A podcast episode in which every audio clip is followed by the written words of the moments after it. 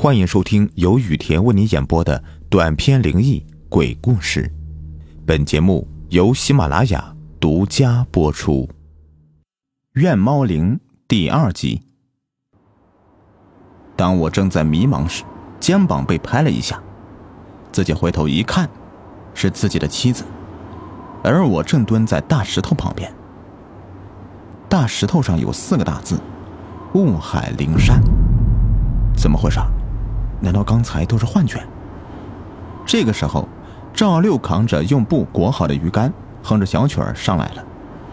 赵六把我们叫到树荫下，吃了些干粮，我都快急死了。传说就要被验证了，哪里还有心情吃东西啊？赵六也看出来了，麻利的打开布包裹的鱼竿，霎时间，天空暗了下来，淡淡的雾气从四处涌现出来。原来平整的绿地，现在看来，树荫下似乎要凸出来许多。淡雾也是越来越浓，汹涌滚滚，波涛纵横。自己脚下的树荫像是大海中的一叶孤舟，随时都会被海水淹没。虽说没有风，但雾海奔腾，一点都不逊真的大海般壮丽。我当时就被惊呆了，颤抖着说：“天哪，这是……”传传说，是真的。忽然，一条黑影在雾海中划过，随即就消失了。我刚一愣，赵六像看出我的心事一样说：“那就是煞寻，别靠近雾，他可是吃肉的。”说着还怕我不相信呢，用绳捆在地上的半只烧鸡，随手一抛，便丢进雾海四五米处。再把绳子拉回来一看，我和妻子都惊呆了。绳子那头只剩下了一块骨头了。我不停的用相机拍照，带着四五个胶卷全部拍满了。这个时候日已西斜，赵六边收拾东西边说：“咱们回去吧，千万不能在山上过夜呀，走夜路也不行。”说完，裹起鱼竿。说起来也怪呀。这鱼竿一收，雾海飞快的就退去了，又恢复了原来的样子，天也亮了几分。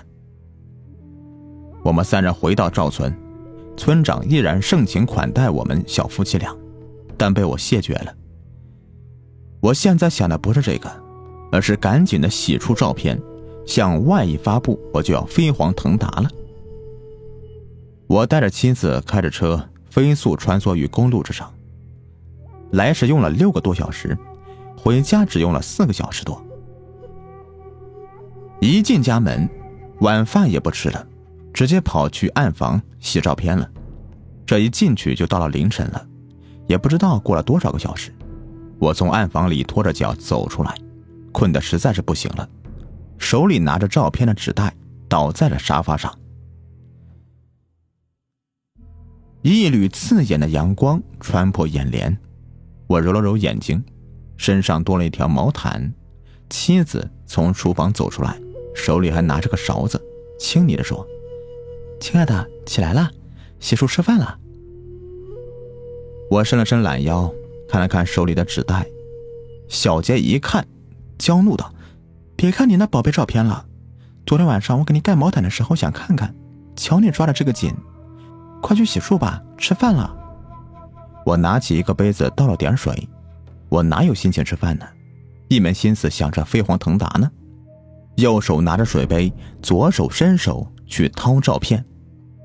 一声清脆的摔玻璃杯的声音，妻子在厨房跑出来一看，我坐在沙发上，照片散落一地，脚下一个打碎的玻璃杯。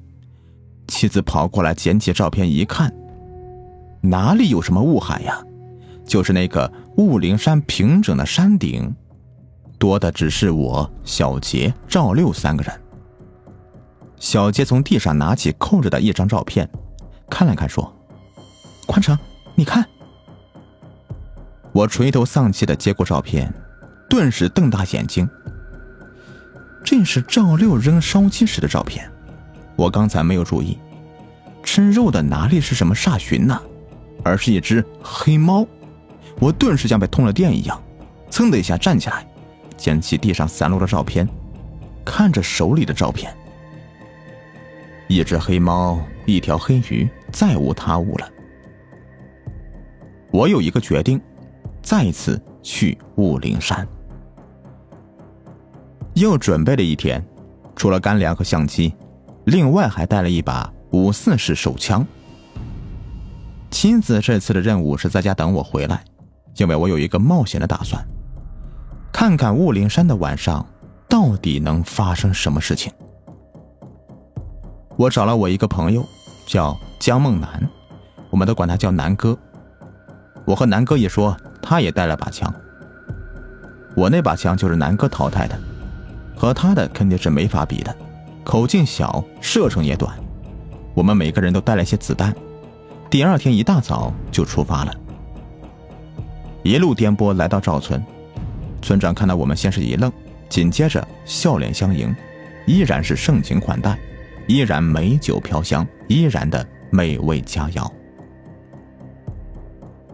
吃的差不多了，村长说：“二位兄弟，回去吧。这次你们想干嘛，我都知道。太危险了，极有可能都不能活着回来。”我和南哥对望一眼，完全没有往心里去。这时，村长又说了一件关于他儿子的事情。几年前，村长儿子赵国红也是不相信雾灵山的传说的。自己一个人去了山顶，一直都没有回来。村长和村里人找了好久也没找到，虽然自己也不知道怎么回事，但这次我们上山，村长有一种不祥的预感。这种感觉不等同于第六感，而是一种猎人的直觉，往往准的惊人。我和南哥对望一笑，点了点头。我们都是无神论者，好像没有什么能够比枪更厉害的。村长叹了口气，接着说：“哎呀，一会儿我给你们拿点东西，这比你们的枪好用的多了。”我一愣：“谁说我们带枪了？要知道，私藏枪支在中国可是犯法的。”吃过午饭呢，我们就各怀心事的睡觉去了。傍晚，我和南哥拿个应用之物准备妥当之后，村长叫住我们。拿了两把匕首，悠悠的泛着蓝光，一看就是宝刃。村长妻子抓了两只公鸡，还在乱扑腾。两道蓝光闪过，妻子手里只剩下了两只鸡头和鸡脖子。再看那两只断头鸡，挥着翅膀一路狂奔，出了门不见了踪影。我都看呆了呀！村长说：“公鸡的身体里含有大量的阳气。”而煞旬属玄阴之体，最爱吃带阳气的东西，而公鸡的大部分阳气都集中在脖子和头处。失去如此之多的阳气，便被煞旬吸引过去了。使用这样的鸡会降低他们的怨气。煞旬对阳气特别敏感，太大的阳气会令他们兴奋，但是太大的阳气同样也会使其害怕。你们要小心点。不到万不得已，鸡喉千万不能够拿出来。说完，就用一个铁盒子装了两个鸡喉。这个你们两个也拿着吧。两个泛着幽幽蓝光的匕首，连同铁盒塞到我们手里。我一愣，村长慢悠悠的说：“这两个是古刃，属杀生刃，也就是杀过人的利刃。”用利刃杀人，他会把部分怨气吸入匕首内。杀人越多，怨气越重。再切割有怨气的东西，就像是切豆腐一样。如果把这样的杀生刃插在地上，蚂蚁都会绕着走。怨气越大，绕得越远。听村长说完，我和南哥也出发了。村长一直把我们送到村口。我们头也不回的向雾灵山疾行过去，看着我们走远了，村长也无奈的摇摇头。国红呢？在黑影处转出一个人来。师傅，他们会死吗？你我不去，他们就死定了。村长说：“那怎么不去截住他们？”国红问。这事儿早晚得有个了断，也是命中注定的，有此一劫。那咱们有多大胜算？